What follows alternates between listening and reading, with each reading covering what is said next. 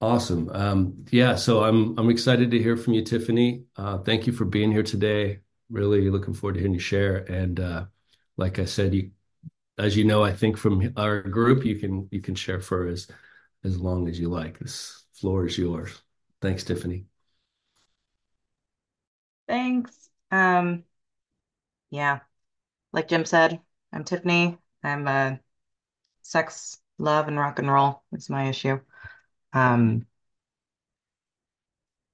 oh, I'm so nervous. I hate this, doing this. It's um weird. Um, right. So if at any point I shut my camera off and shut down, um, I'll be back. But um, right. So I I have um I would say my primary addiction is sex and love.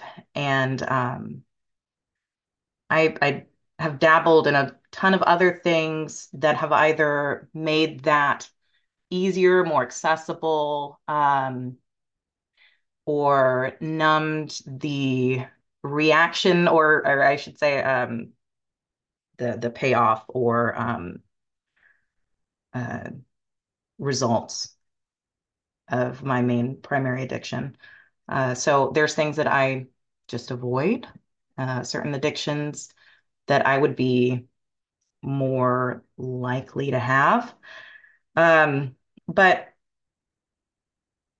I've been through a lot of programs, a lot of 12 step programs, and this is the one that I think is sort of at the center of it all for me.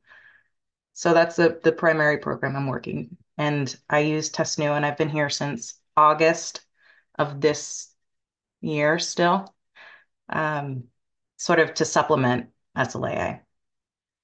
Um, gosh. So I think it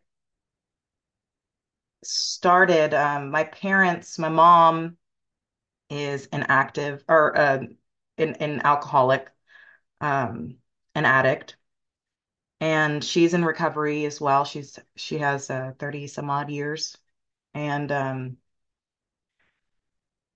she and my biological father um, were heavy in drugs and alcohol throughout my uh, early years. um, my biological father is a convicted um, child uh, rapist and um, molester. And I think that uh, I think that growing up, I was often compared to him a lot. Um, I look the most like him, and I have similar needs for, or I was, I, am told I have similar needs to um, always be seeking attention, affection, um, to be outside, sourcing outside myself for um, to be filled, right? Always looking for somebody else to provide for me uh, that feeling of security or something else, but mostly people. Um, I always felt apart from, and um, maybe not everybody will understand, but often in these rooms, I, I hear the same story and I feel um, in spirit, I, I, I, can connect to a lot of people just in that alone is that um, that need, uh, the, the feeling apart from and um, looking outside myself. But uh, I'm sorry. I think I'm going to shut my camera off. That might help. Uh, I have I have a, a, hard time feeling like I'm I'm being perceived in, in a certain way, and that's been the truth forever. Um, and today I'm still learning how to uh, sort of stop trying to control how other people see me. And that's like the hardest thing for me. You know, I, I haven't uh, been in program for very long. This is, I think I'm coming on up on my third year. Um, but I still I still try to control the outcome. Um, still try to to to tell people how to feel about me. Um, so I I think that that that feeling apart from lasted all throughout childhood, um, seeking, you know, uh, sort of for my mother to fill the gaps uh, that was left by my father. Um, and never quite, you know, she, I don't know, I'm not a, a professional, but I feel like she was a love avoidant, which is something um, you need sort of sort of a glossary of terms in my program. uh, but it's it's kind of described, or at least my understanding of it is that uh, it's uh, somebody that is scared of love. It makes them uncomfortable or too much affection or uh, vulnerability. Uh, those things are difficult, uncomfortable, and avoided at all cost. So, as a very needy child, I really needed to be loved, um, and I, I probably it was not unlike what my daughter does to me today, which can make me feel uncomfortable. I have a hard time too.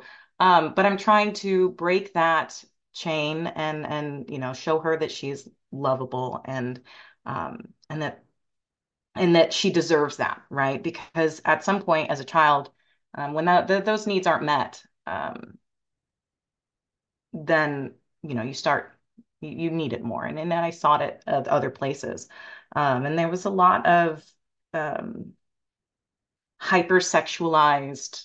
I had a hypersexualized sense of self. I, I um, felt like I was I, I got a certain type of attention, a certain um, type of affection, and it was never what was needed, but it was what I got, so I settled for that. Um, and you know, I was in inappropriate settings, and um, I realized looking back that I was abandoned in a way. You know, I was I was not cared for in an in an appropriate way. Um, I was often I was I, I, I was often um, left with inappropriate people, and it resulted in you know, sexual, uh, sexually violent, sexually exploitive uh, situations, and um, it sort of served this thing like, oh, okay, this is a new way that I'm loved and needed, or uh, at least perceived that it was love. Um, and so I was like, okay, this is this is my new identity. Um, I was also what would I would describe uh, how I qualify in program is that I'm a sex and love addict, a liar, a love avoidant, um, and a social anorexic. So I, which is why I'm I'm typically off screen and have a hard time um, sharing, but uh, it's good for my recovery, so that's why I'm here. If ever this sounds like I'm um, trying to be informative or uh, provide direction in any way, I don't have it. It's bullshit. Um, but anyways, I'm here for me. Uh, I yeah, I grew up trying to fill that void in other people and things. I did a lot of drugs growing up. I um, used alcohol and um, psychedelics to avoid the feelings that I was having.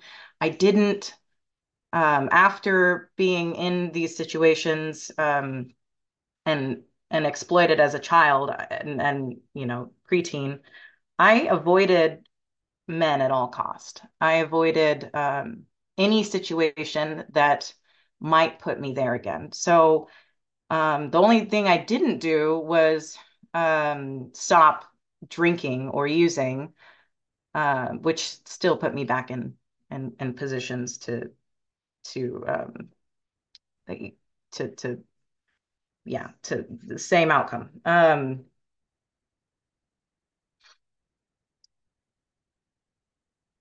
I finally had my first partner in high in in in I'm sorry, in college.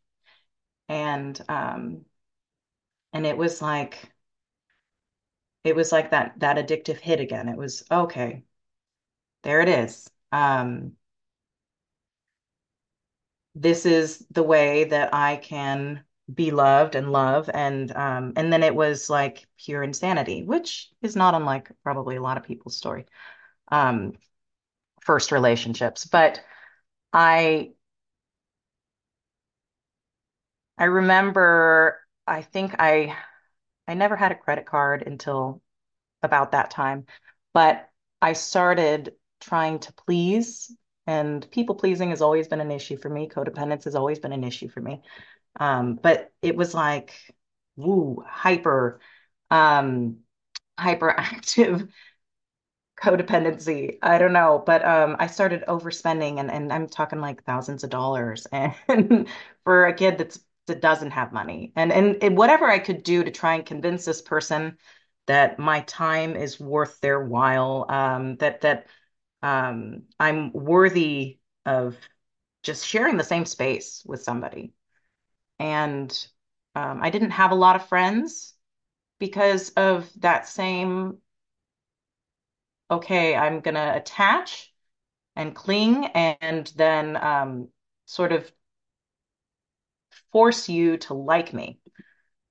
Um, and it was absolutely manipulation, and people felt that, and um, and it probably made them feel very uncomfortable. I'm not sure how they felt, uh, but uh, it didn't. No relationships really lasted very long. Um, and about that time, I had um, started seeking anytime the relationship was difficult, I would just shut down. Um, I find faults. Any anytime the would I mean anytime they would respond or react to my over clingy um, need for validation and attention and affection, um, I would I would start shutting down uh, anytime they asked for space or set boundaries. Anything that was healthy, I would I would react and um, and shut down and um, then seek attention elsewhere. It was not conscious, but um, absolutely unhealthy and borderline, at worst, predatorial in a sense that, um, like, I would seek attention and validation through, I mean, I'm talking normal ways like online selfies, stuff like that, um, online dating, and and relationship or not, it didn't matter, um, especially early 20s. Uh, I just constantly needed somebody to tell me that I was I was pretty or um, that my time was worthwhile. And I would often go from partner to partner. Um, I was a serial relationship-er-ist. I don't know. Um, but I, uh, I, I, I would, I would have, you know, three year long relationships and be maybe present, emotionally available to them for half of that. And the other half, I was on my way out. Um, and that was just a continual thing, uh, just rinse and repeat for a lot of that. Uh, it wasn't until really that my kids came along. I have twins, um, that I really started to consider anything outside myself as important. Um, and even then, it was like, you know, there, there, I, I constantly found myself with alcoholics, probably because it was easier to point a finger at them uh, than look at myself and work on anything. I attached myself to alcoholics and progressively more abusive people. And um, and then my kids eventually were a part of that picture too. And their father was an alcoholic. And it wasn't until when I left him and realized that uh, he he got better and I didn't. You know, he was abusive and alcoholic and um and it was just like him, him, him, he's the problem. Um, and then I, I left and he stopped drinking and remarried, has a wonderful life now. And um, and I was like, oh shoot, it might be me. I might be the issue here. Um, and you know, I it was it wasn't ever, you know, I thought that my problem was my picker. I thought that I I I just continued to choose the wrong men and women. I continued to choose um alcoholics and needy people and unavailable people and you know whatever it was. Uh, it wasn't me. And um and so then I went to I went to Al-Anon and I had been in that program as a teenager. I did Alateen um, when my parents were like what was called dry drunks to some. I don't know. A lot of people resent that term. That's self-described. I don't personally care, but it was pretty miserable for a little while there. So I started um, looking at Al Al-Anon and um, and that helped me sort of see like, okay, there's there's got there's got to be accountability for my role. And um, then I, I I was always pointing fingers and could never see really the whole image. Um, that just self-awareness does not reside in me um, very self-centered person and I I do prescribe to that sort of idea somewhat you know um I do feel like I am a very self-centered person insecure uh is definitely a part of it. And that's, I guess, I would uh, maybe inherently self-centered to to feel that way. But also, I don't think I don't think that the answer is uh, to throw myself over the coals. I think that the answer has really just been kindness for me. Um, but anyways, I, I went to Al-Anon and then they had said maybe you should try Coda because you seem like they're in the next level. So I went to Coda and I was like, oh yeah, but but what but what about all the sex and weird stuff and like do you guys like constantly try to have new people that that fill that void? Do, you know, let's talk about the void more. And they were like, well, I don't know. I don't know that I have that same void you do. Um, and so, you know, I I I still kind of was missing this thing. And then I was like, all right, well, these people just don't get me. I must not be that codependent. I must be something else. Um, and I just floated on about through my life. I did everything that they talk about, you know, and switching from scotch to brandy. Uh, I went, I did the geographical, you know, I I moved across the United States to be with somebody. Um, I have these these like fishing lines out, you know, to people all over. And it's just lying in wait. And that's the the predatorial thing that I talk about. It's not necessarily like um a a horrible, I'm not I'm not a consciously horrible person, I don't think. Um, but I do have these these little ties to people um that, you know, before working any program, before examining myself at all, I didn't realize how self how self-centered it is to leave somebody lingering, you know, um, not that I have control over them, but to just check back in all these, you know, and I, I didn't really understand um, that part of myself. I just didn't, it was, it's just blind spots. You know, I can't describe it any other way than I had all these blind spots um, that were left unchecked. Um, my bottom came in June of 2021 when I um, I had, like I said, my partners kept getting progressively more dangerous, more uh, uh, harder addicts, and um, just just more violent. And it became sort of this like almost like a, okay, I need to find somebody that will treat me the way I feel about myself. Um, so I need somebody that that will be as rotten, as awful, and just beat me up, you know? Um, and that is, it really just felt the most, uh, I just felt like the, the that I was, I don't know, it just scratched an itch. I can't, I can't really describe the feeling, but um, but it felt right.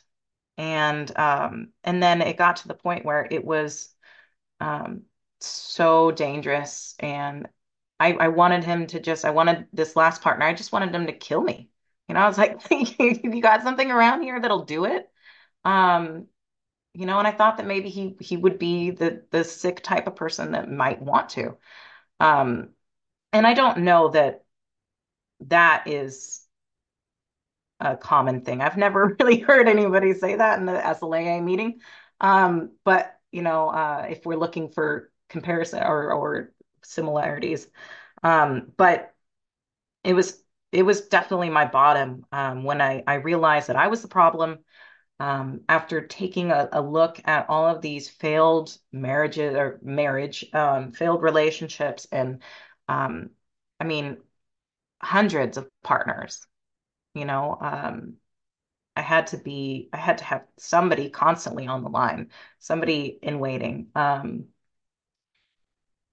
filling that void.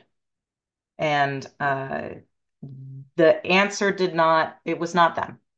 And um, it finally occurred. I was like, okay, I really am the problem. And it's not getting any better. It's getting worse. And I don't want to be around anymore. Um, so I stole this guy's gun and I went off into the mountains of Washington State. Um, and I was supposed to pick up my kids um, from their fathers. And And instead, I put my phone on airplane, I made everything unsearchable, and I disappeared. And I was going to do it. I was going to do it, and I was I was just trying not to hype myself up. Um, but then there was this moment where I was like, oh, maybe I won't. Maybe maybe maybe I'll wait. Maybe I'm supposed to go get them. And I was, you know, but I was also really high on a cocktail of drugs. Um, and trying to like numb or hype myself up. and I just couldn't quite get there. And um, and then this text came through. I took it off airplane, you know, probably looking for for something, some reason. And um, the text came through that my kids were scared, you know, and this is now I'm a day late. Um, and and that just like, I mean, it it it just I think it finally occurred to me how they might be affected by all of this. Um, because I really I didn't I, I as far as I got with them, there's the self-centered thinking involved to to be at that point uh was okay, well, they're going to be taken care of. I have a you know, life insurance. I've got this. Their father's great. They've got a beautiful, sweet stepmother and siblings. Um, they'll be cared for and everybody will move on and it'll be okay. Um, just really self-centered. Um, and I, you know, I received that text and, and like I said, it, it, it sort of opened my eyes just the tiniest bit. And I decided, okay, well, you know what? I'm just gonna I'm just gonna head back and we'll I'll deal with the fallout and then I'll find a better way. But I've got to wait until after this, you know, the first semester of their school year. They've been online this, you know, and I, I start planning for this future um a date to off myself because it just logistically wasn't good timing. Um and I uh so I held off and I went back and I returned the gun to this guy and then I I went back to go get my, my kids. Um high as hell. Thank God. Thank goodness they didn't give them to me. Um but they sat me down and said, you can't have your kids back until something happens. I don't know what your problem is, but something's got to change. Um, and so I went home. I never had any drugs on me, any alcohol in my home. I never kept any of that stuff. Um, so I just I didn't get any more. And my whole family had this sort of like come to Jesus thing with me. They all were gonna they were gonna confront me and they were gonna save me and they were gonna um help me see the monster that I've become. And um and I was all of those things. I, I definitely was um was a mess. But I I did I still didn't want to be alive. You know, I was off drugs.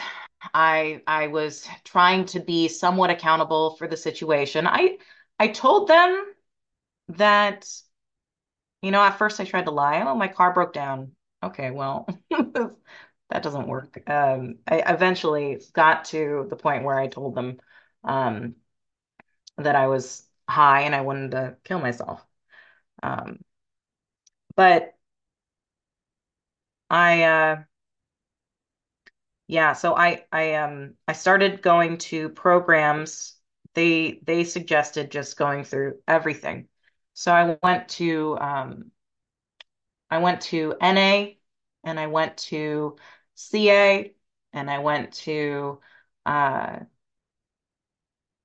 SA and a couple other ones. Um and I think that um what ended up happening is I started going to SLAA meetings about like two weeks into that, and I finally heard someone describe that um, that need to fill the void with other people, and um, and like it just that that absolute self-loathing that I had always felt.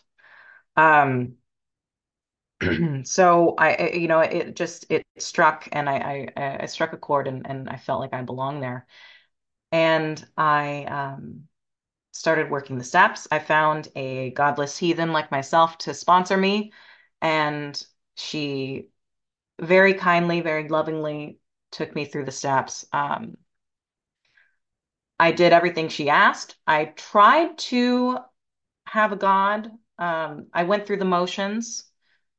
She had this like higher power, and she said it's got to go somewhere. So I tried. I tried that. Um, I tried doorknobs. I tried the ocean. I tried lightning. I tried things. Um, I tried this idea of this highest self. Um, and that worked for a while, you know, this this this trying to be this best version of me. What would the best version of me do? And um and then, you know, that that didn't work either. Um and today I find that what works best is staying away from anything like that and just not get in the weeds. Um, I find that I, if I just make, you know, use synonyms or different words for certain things, I, I don't get hung up on terminology as much. Um, and I'm able to see that, you know, I'm an addict and um, my problem is trying to seek outside um, or temporary solutions for You know, I, I sexualize guilt and anxiety and all these fears, and um, and I look for others to to sort of quell those things when they come up. And when I'm not doing those, I'm able to to work and see for myself what areas need work. And I'm able to slowly, I'm I'm finding that I'm I'm slowly starting to see new things um, new areas that need maintenance and cleaning and, and, not maintenance, but new areas that need to be to be cleaned up. And um, yeah, so that is mostly today. I um, am happy to say that uh, kind of kind of a, the next stage to becoming comfortable in my own skin um, and not seeking outside attention or um, you know any any anything like that is starting to sober date. And that was um, the next part of my recovery.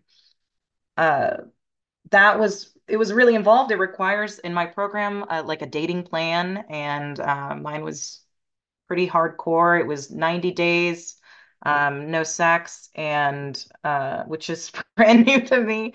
And I um, are I have pretty what's called bottom lines and top lines in in this program.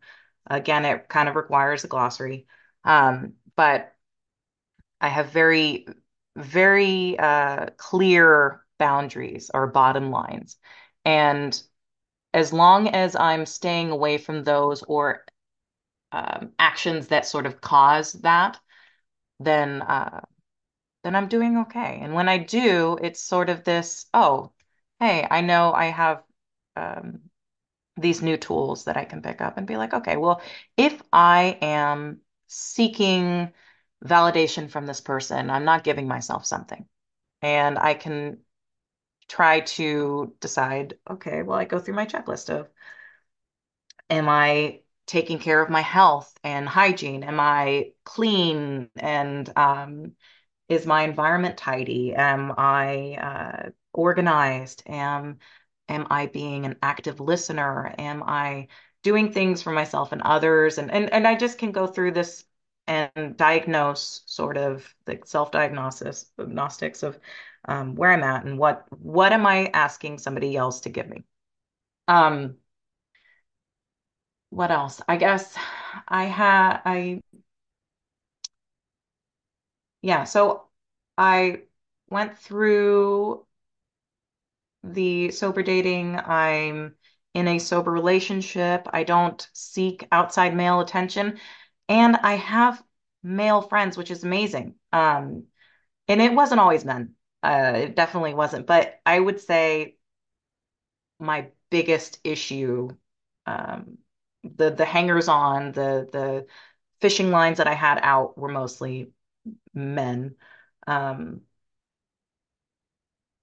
and I, I can have male friends and it's not, you know, I don't sexualize these relationships. I'm not objectifying people anymore. I can just be friends with people and let them be whole humans and not place these, um, you know, this this perceived sexual relationship on these things. Um, you know, I used to joke, but I had to stay away from in the beginning. I had to stay away from um, grocery stores because that was like my hunting ground. I would I would be in line and I I would create a relationship with the person in front of me. You're like, oh man, I wonder what I wonder what he's like. I wonder what our future would be like. Oh, what car would we get? Insane, absolutely insane thoughts. But um, you know, falling in love with your mailman is just what sex and love addicts do. Um, and I, I understand that now. Um, gosh, I don't know that I have anything else to say, and I think it's all pretty redundant. So I think I'm good. I think I think that's enough. But thanks for listening.